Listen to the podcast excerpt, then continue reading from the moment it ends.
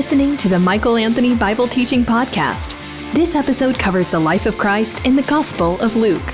You can enjoy more messages like this with the free Courage Matters app, available in your app store. If you'd like to request Michael for an interview, guest appearance, or as a keynote speaker for your event, click the Invite tab on the Courage Matters app or on courage matters dot com. How many of you know that you have had and you will have decisions about money? What to do with it, how you should spend it, decisions that you make about purchasing certain things, not purchasing other things, choices about your education or the education of somebody else, for example. You have to make decisions about, some of you, whether or not you're going to homeschool, whether or not you're going to send your child or your children to public school, maybe private school, maybe eventually education or university. Money and financial decisions and education decisions and career decisions, trying to determine what kind of a career move you're going to make.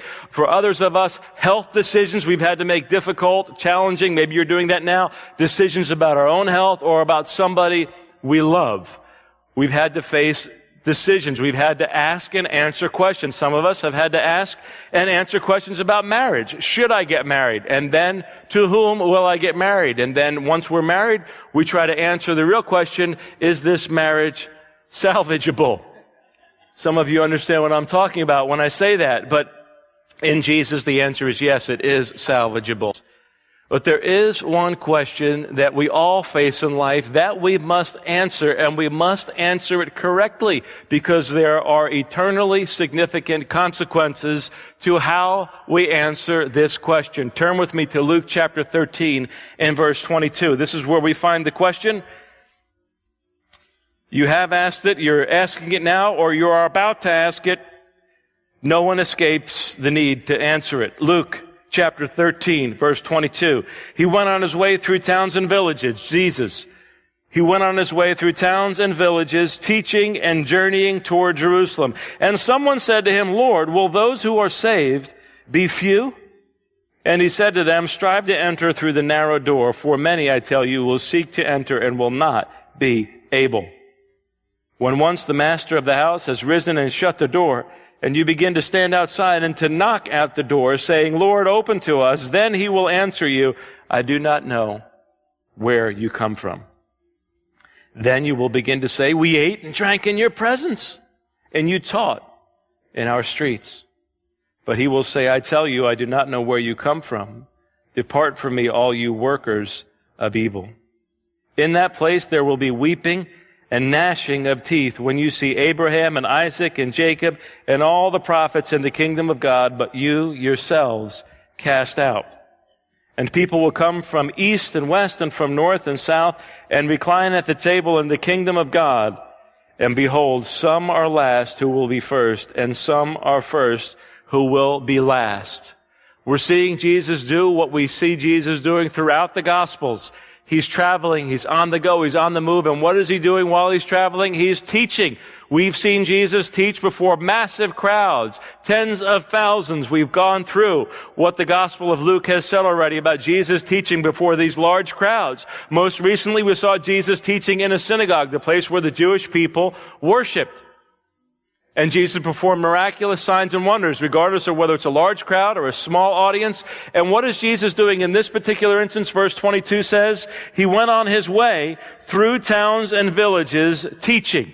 We see that Jesus continued to teach, continued to instruct people about the kingdom of God, the ways of God, the plan of the Father. No matter where he was, he was making the most of every opportunity. Whether the crowd was large, small, or somewhere in between, Jesus was always teaching the people about the kingdom of God, being the representative of God the Father. And here it's significant. Look what it says in verse twenty-two. He was teaching and journeying toward Jerusalem. This is significant, that Jesus was teaching toward Jerusalem. Why Jerusalem? What's significant about that? Well, if we look at John chapter ten, beginning in verse eleven, look at what the Word of God says, because Scripture interprets Scripture. We need to look at what the Word of God says in other portions to understand what it says in other portions. It interprets itself. It's the best commentary on itself. So in John chapter ten, beginning in verse eleven, Jesus is recorded as saying, I am the good shepherd, one of the I am statements that Jesus says throughout the Gospel of John. I am, you remember that significant uh, title, phrase that, G- that God used of himself on the mountain in the book of Exodus when Moses saw him and Moses asked him, whom should I say sent me? And God says, tell them I am sent you. And Jesus, not coincidentally but intentionally, is, is making these statements in the Gospel of John, the I am statements, one of them here. In chapter ten, verse eleven, I am the good shepherd. The good shepherd lays down his life for the sheep. He who is a hired hand and not a shepherd, who does not own the sheep, sees the wolf coming and leaves the sheep and flees, and the wolf snatches them and scatters them. He flees because he's a hired hand and cares nothing for the sheep. I am the good shepherd, another I am statement. I know my own, and my own know me. Just as the Father knows me, and I know the Father, and I lay down my life for the sheep. And I have other sheep that are not of this fold. Now, some people have speculated that this is, this is Jesus speaking about space aliens. I kid you not. Some of you have read about that, that these sheep of the other fold are space aliens, but they're not space aliens. This is interpreted this way by the Nighttime Bible Reading Society, people who read the Bible at night, lights off, sunglasses on, and one eye closed. They don't read the whole Bible. This is a reference to Jew and Gentile in one body fellowshipping together. Jesus is primarily focusing up to this point on the Jewish people. The gospel will then go to the Gentiles, as we're going to see in the book of Ephesians chapter three in a little bit. And that's what Jesus is speaking about. I have other sheep, Gentile sheep, that are not of this fold. I must bring them also, and they will listen to my voice, so there will be one flock, we could say one church, one body, one shepherd. Verse seventeen, for this reason the Father loves me, because I lay down my life that I may take it up again. No one takes it from me, but I lay it down of my own accord. I have authority to lay it down, and I have authority to take it up again. This charge I have received from my Father. Look at that. No one takes it from me. I lay it down of my own accord. I have authority to lay it down, and I have authority to take it up again. Jesus, in Luke's Gospel, chapter thirteen, making his way toward Jerusalem. What would happen in Jerusalem? The Son of Man, Jesus, would be betrayed. He would be Uh, tried, even though it was illegally, he would be tried, tried by the elders, the leaders of the nation of Israel, and be rejected. And then outside the walls of the city, he would be crucified. Jesus understood that he lived to die. Jesus understood that in the midst of all his teaching, no matter how big the crowd, no matter how small the crowd, whether it was in a town or a village or a synagogue or on a hillside or a plain, no matter where it was, in a boat, Jesus was always teaching, always preaching, always performing miraculous signs and wonders that would lead him to his death. He was on purpose. He was a man of focus, a man of single-minded determination, I would say more than a man. But Jesus models for us, with no uncertain terms, focus and determination. He would not let anything, anybody deter him from where he was going, which was the cross in obedience to the Father. Jesus was not murdered. It was his decision to surrender his life to the Father, to lay down his life of his own accord. He was not taken against his will. He waited in the Garden of Gethsemane, so he would intentionally be taken when he could have fled. He could have called legions of angels, if you read the Gospels, when the Roman soldiers came, and he could have fended them off. Jesus was not murdered. He was not taken against his will. He was taken in accordance with his will and in accordance with the will of his Father.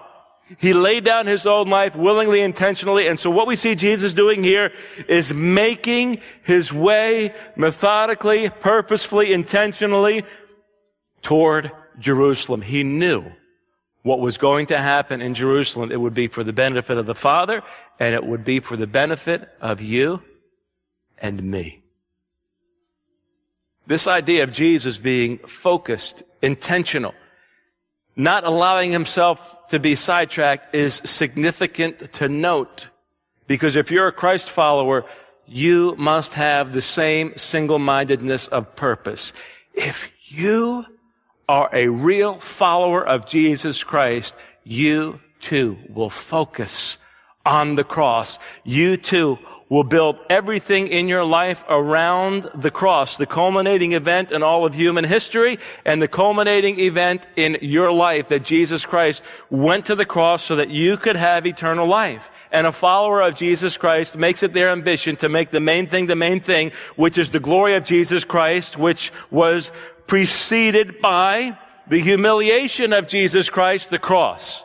Look with me at Philippians chapter three. In Philippians chapter three, the mighty apostle Paul helps us understand what happens to somebody when they really follow Christ. Paul is not the exception. Paul is the example of a Christ follower. When you really get serious about following Jesus Christ, when you really make it your ambition to follow Jesus Christ, what happened to Paul will happen to you. For some of us, it happens sooner. For others of us, it happens later. It happens to varying degrees at various points and uh, of our journey and our traveling. But we are all journeying and traveling in this same direction. And Paul makes it clear, not as the exception, but as the example. Philippians chapter three, verse seven. But whatever gain I had, I counted as loss for the sake of Christ.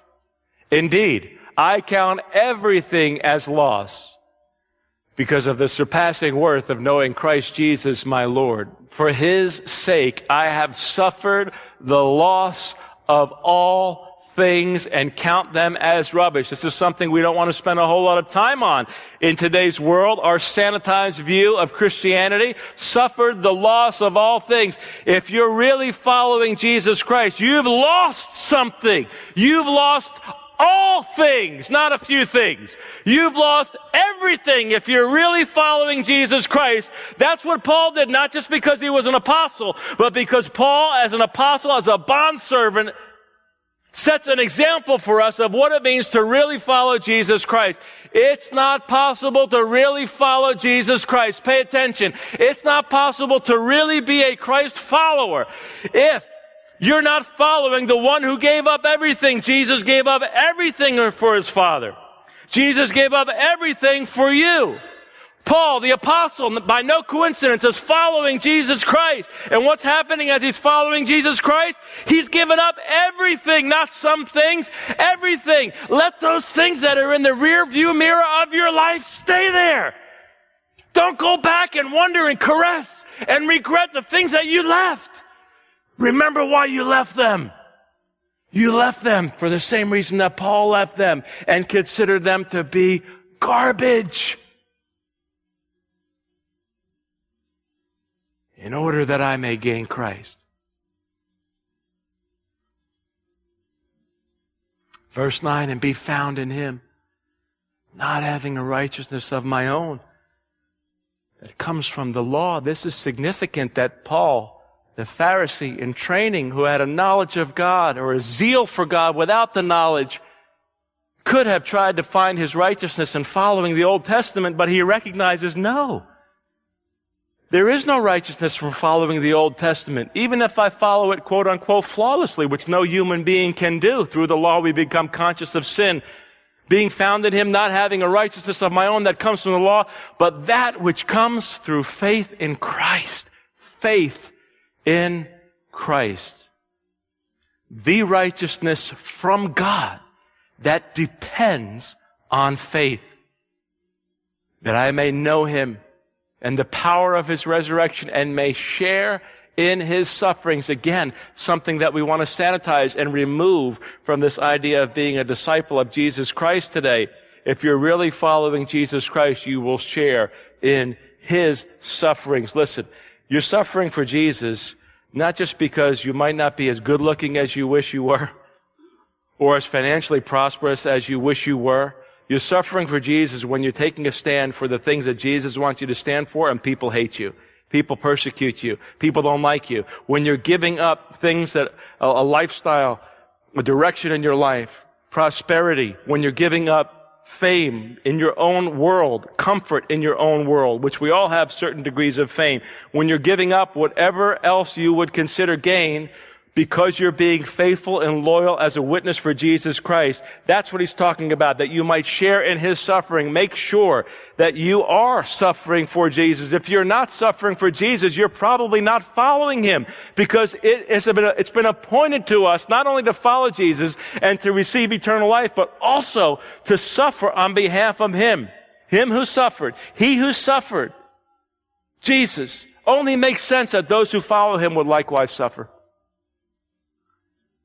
May share his sufferings, becoming like him in his death, being totally abandoned to the Father for the benefit of other people, that by any means possible I may attain the resurrection from the dead. Verse twelve, not that I've already obtained this or I'm already perfect, but I press on to make it known, because Christ Jesus had made me, has made me his own. Brothers, I do not consider that I have made it my own, but one thing I do, forgetting what lies behind and straining forward to what lies ahead, I press on toward the goal for the prize of the upward call of God in Christ Jesus. It happened to the Apostle Paul.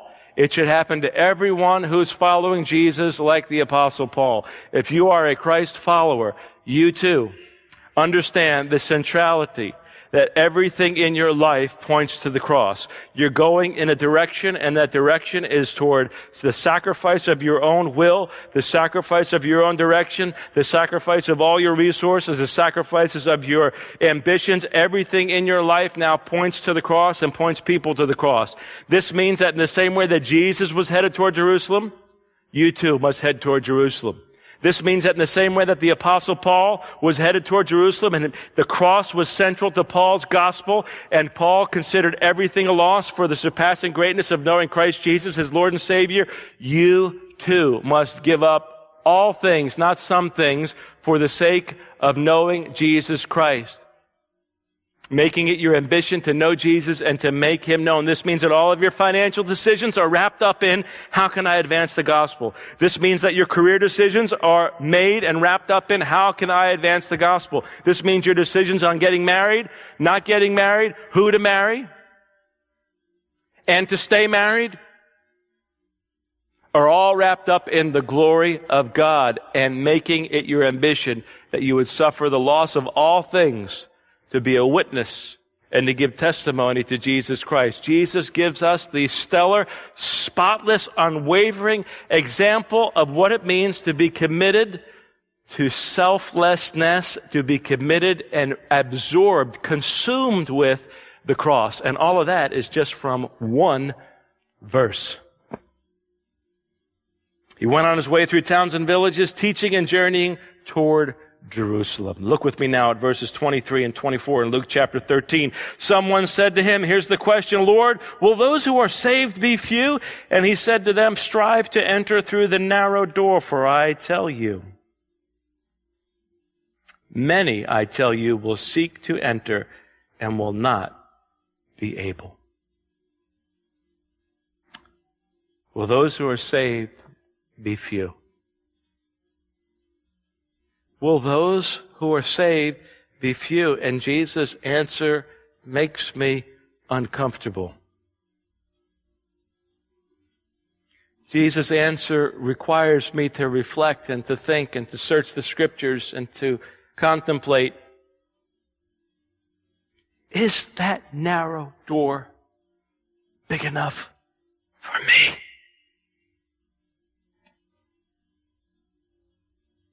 So you've got to ask that question.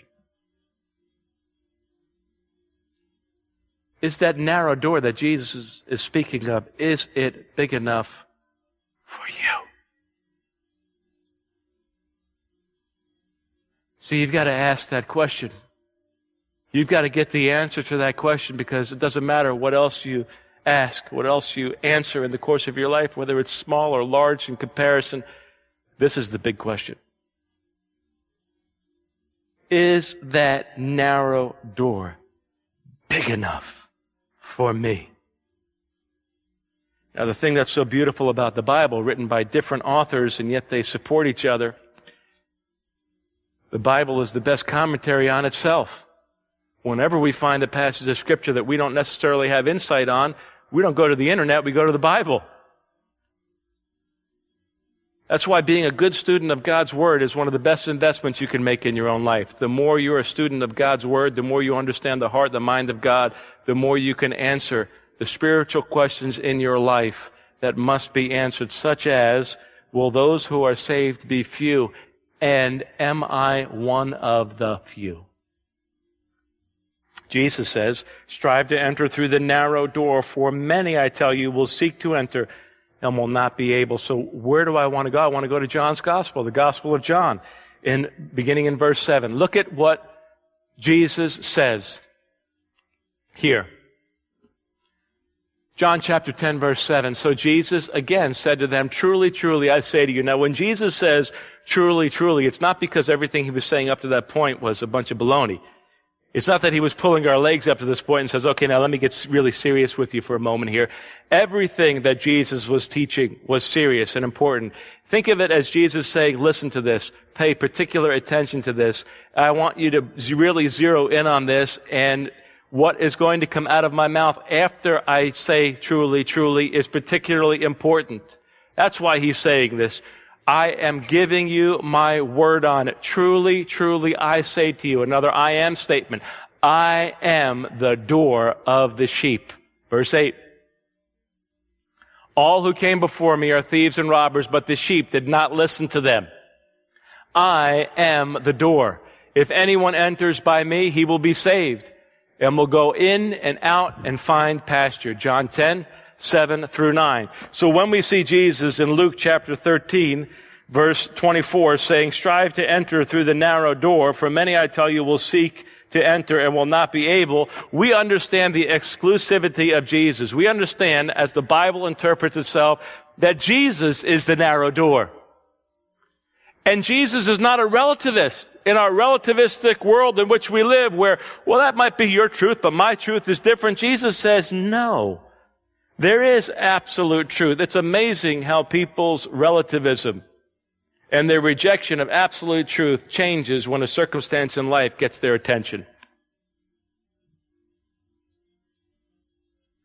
Jesus makes it abundantly clear that he's not into truth being relative to the situation. There are truths. This whole passage, again, reminds us that there are truths, and you are either on the side of truth or opposed to it. Jesus could have said here, there are many ways to get into heaven, but he doesn't.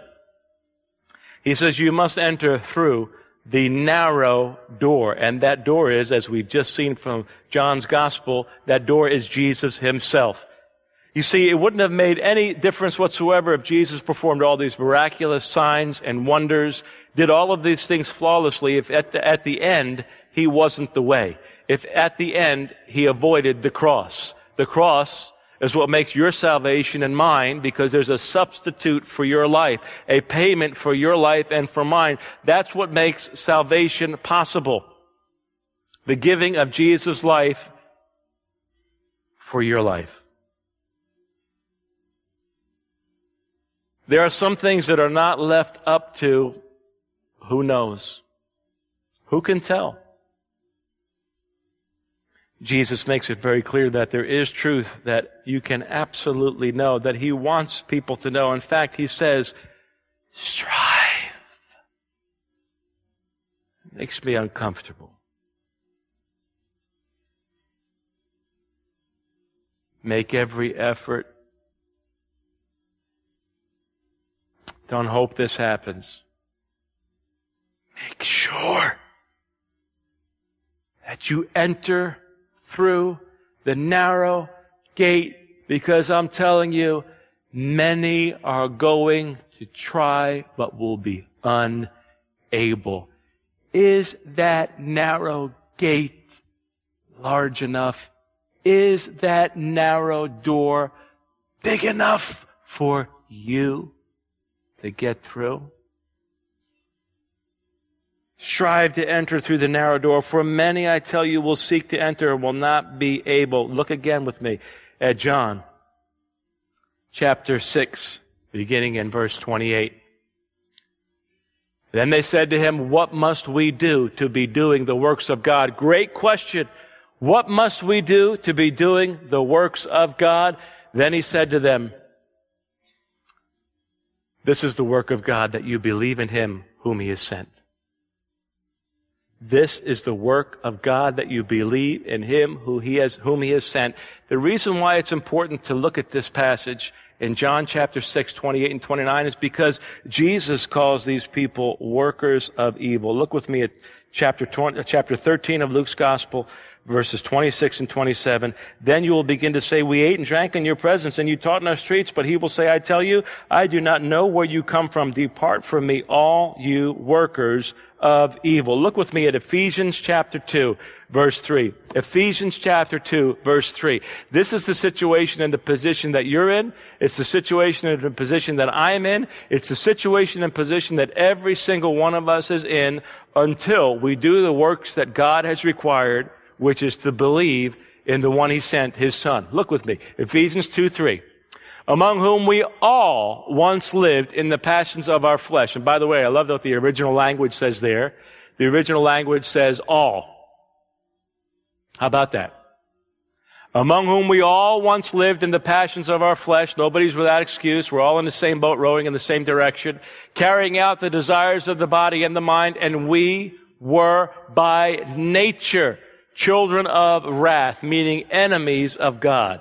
Every single one of us is born as a worker of evil. Every single one of us is under the wrath, the judgment of God. We were by nature children of wrath, like the rest of mankind, like every other man, woman, boy, girl. We are all in that same situation, under the judgment of God. And what needs to happen to us is we need to cross over from being workers of evil to among those who are saved, the few who are saved, who enter the way Jesus says the entrance must happen. Nobody's going to get in and surprise Jesus. There is no other way. Jesus could have said there are multiple religions in the world. There already were during that day, not just Judaism. They already had the sacrificial system in Judaism, the law. If that was sufficient, then why go to the cross? Jesus is making an exclusive statement. There is such thing as absolute truth, and Jesus believed it.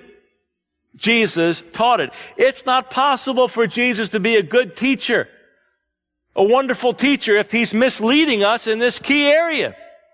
If there are many ways to be saved, and Jesus is telling us that there's a narrow way through the narrow gate, and many people will try to be saved but won't be, and that's not true, then we shouldn't follow anything that Jesus is saying.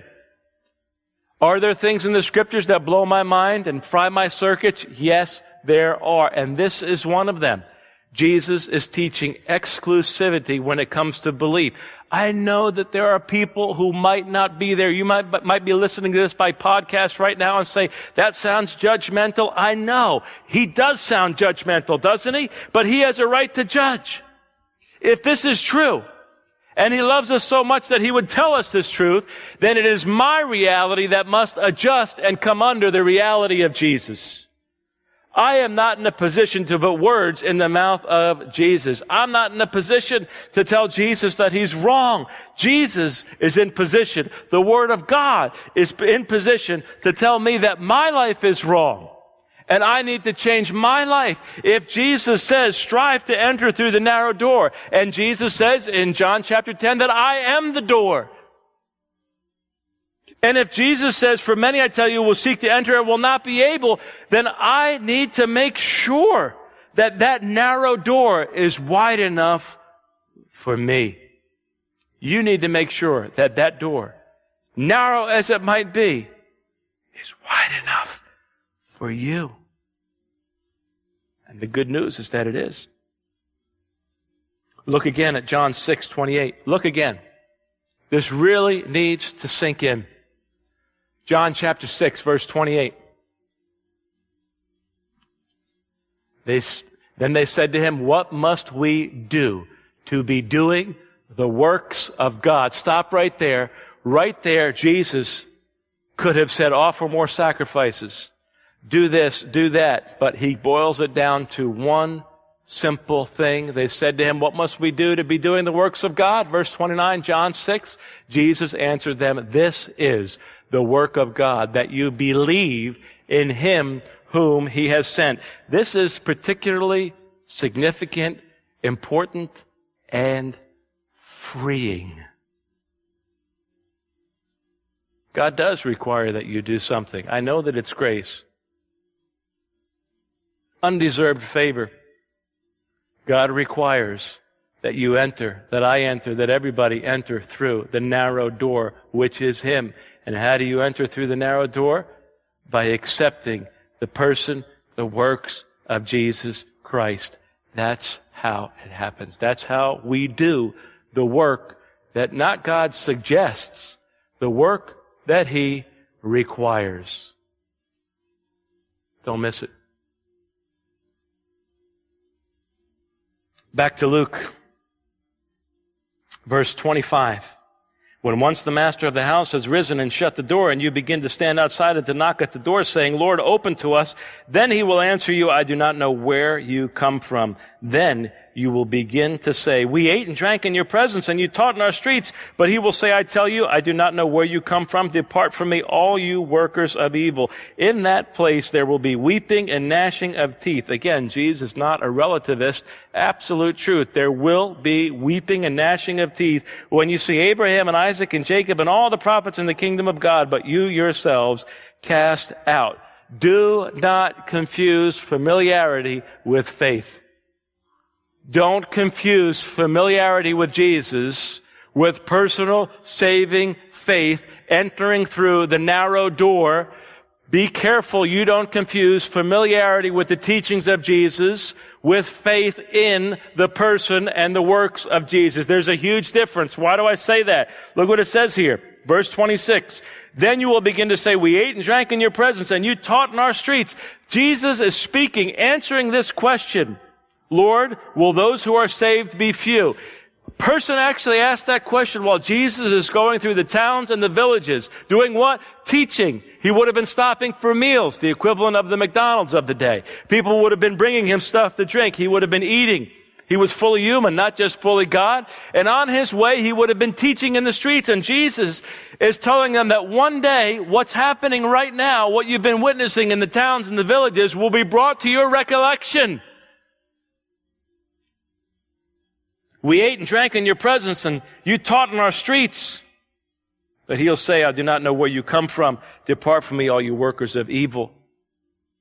Don't confuse familiarity with Jesus with faith in Jesus. These people would have seen with their own eyes Jesus eating, drinking. They would have listened with their own ears to the teaching of Jesus. They would have witnessed it firsthand. If that was not sufficient for them to enter through the narrow gate, what about us two thousand years after the fact? Many people have grown up in church, familiar with the teachings of the gospel, familiar with the teachings of Jesus. Many people have had godly parents, or at least seemingly godly parents. It doesn't matter. Many people have been brought up in pastors' families and the families of elders and deacons. It doesn't matter. Many people have been brought up as children of missionaries who have gone and given what we think to be the supreme sacrifice. Listen, a person could be on the mission field and not be surrendered to Jesus at all. Don't think that just because somebody's doing something that looks spiritual to you means it's truly spiritual to God. Many people are familiar with what the Bible says. Seminary professors and pastors of churches memorized Bible verses, gone to Awana. Familiarity is not the same as faith. You've got to enter. Jesus says it with exclusivity. He makes it abundantly clear, we've got to enter through the narrow door. Make every effort to make sure you answer that question correctly. Will those who are saved be a few? Jesus says, yes. And ask the question, are you one of them? Familiarity is not the same as faith. We've got to have faith in the person and the works of Jesus, that he is the Son of God, that he is God in the flesh. that he is God's provision for the forgiveness of sins, your sins and mine, that there's nothing, no sin that you have committed that is too big for the cross of Jesus Christ. Every single one of them was nailed to the cross, every single one of them taken care of, but you can't just be familiar with that story. You've got to have faith in Jesus, that he is the door, that he's the one that we put our faith into. Now look with me here as we come to our conclusion. In that place, verse twenty-eight, Luke thirteen, twenty-eight, in that place there will be weeping and gnashing of teeth. I would say a great deal of discomfort, a great deal of agony, a great deal of regret. When you see Abraham and Isaac and Jacob and all the prophets in the kingdom of God, but you yourselves cast out. And people will come from the east and the west and from north and south and recline at the table in the kingdom of God. And behold, some are last who will be first and some are first who will be last. You know, faith leads to the feast. Faith leads to the feast. Feasting at the table in the kingdom of God. Look with me at Revelation chapter nineteen. In Revelation chapter nineteen, this is the marriage supper of the Lamb. When you have faith, you're part of the family. What family? The family of God. When you're part of the family of God, you're going to get to feast at the table, the celebration when sickness and hardship and sin and all that stuff is finally, ultimately dealt with. You're going to be able to enjoy the marriage supper of the Lamb, Revelation nineteen six. Then I heard what seemed to be the voice of a great multitude, like the roar of many waters and like the sound of mighty peals of thunder, crying out, "Hallelujah, for the Lord our God, the Almighty, reigns. Let us rejoice and exult and give him the glory, for the marriage of the Lamb has come, and his bride has made herself ready. It was granted to her to clothe herself with fine linen, bright and pure, for the fine linen is the righteous deeds of the saints." And the angel said to me, "Write this, blessed are those who are invited to the marriage supper of the Lamb." And he said to me, "These are the true words of God." In the book of Ephesians chapter three, verse four, look with me, Ephesians chapter three, verse four, Paul says this, "When you read this, you can perceive my insight into the mystery of Christ, which was not made known to the sons of men and other generations, as it has now been revealed to his holy apostles and prophets by the Spirit. This mystery is that the Gentiles are fellow heirs, members of the same body." See how we're coming full circle here? Members of the same body and partakers of the promise in Christ Jesus through the gospel. This was something that the Old Testament saints didn't fully understand the way we do today when we read the Bible, and it interprets itself. That one body, one flock, Jew and Gentile believers in Jesus Christ together get to celebrate the ma- at the marriage supper of the Lamb, spoken of in Revelation chapter nineteen. If you have saving faith, you're part of the family, and you will be at that feast. It's not something you need to wonder about. Might that happen? No, it will happen because the Bible talks about it, because Jesus is teaching about it. Now look with me. Before we even celebrate too much about the marriage supper, look with me at Revelation chapter twenty. In Revelation chapter twenty, verse seven, here's some more absolute truth. "And when the thousand years are ended, Satan will be released from his prison and will come out to deceive the nations that are at the four corners of the earth, Gog and Magog." This is the battle of Megiddo or Armageddon. "To gather them for battle, their number is like the sand of the sea. And they marched up over the broad plain of the earth and surrounded the camp of the saints and the beloved city. But fire came down from heaven and consumed them." It's over before it even starts. "And the devil who had deceived them was thrown into the lake of fire and sulfur, where the beast and the false prophet were. And they will be tormented." And they will be tormented. They will be tormented day and night forever and ever.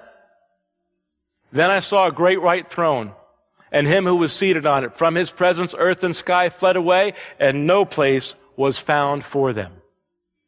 And I saw the dead, great and small, standing before the throne, and books were opened.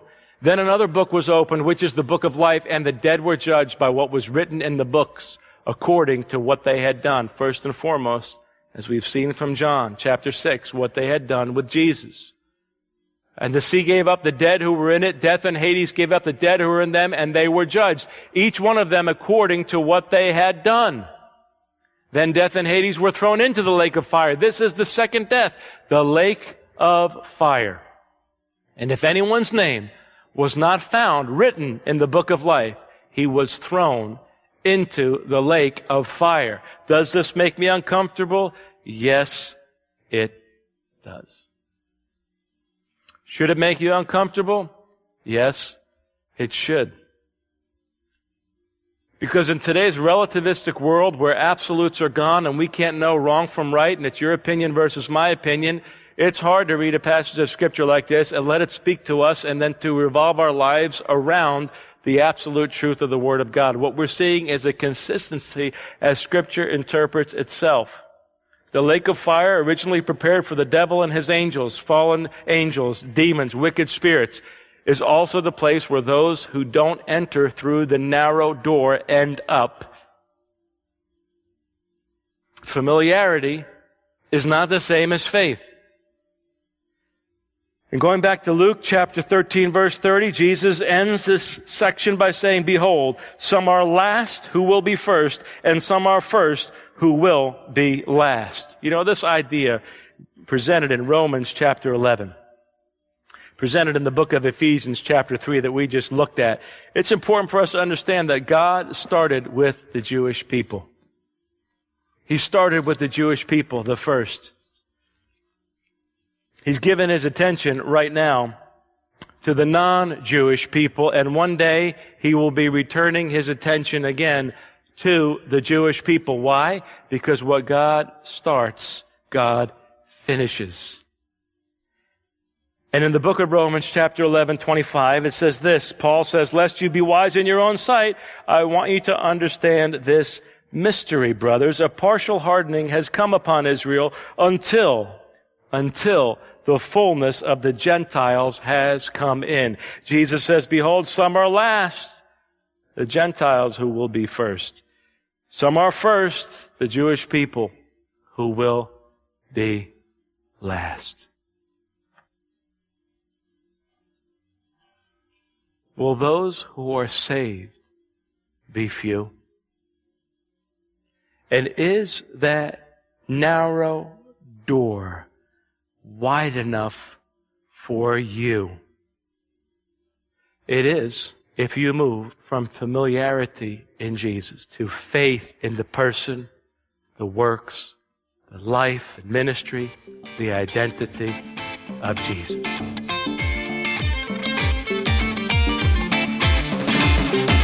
You've been listening to the Michael Anthony Bible Teaching Podcast. If you enjoyed this message, you'll love Michael Anthony's Courage Matters podcast, where he focuses on leadership, relationships, and world events. To learn more, visit courage matters dot com or download the free Courage Matters app. Interested in requesting Michael for an interview, guest appearance, or as a keynote speaker for your event? Click the Invite tab on the Courage Matters app or on courage matters dot com. In the meantime, keep looking up. There's no place else worth looking.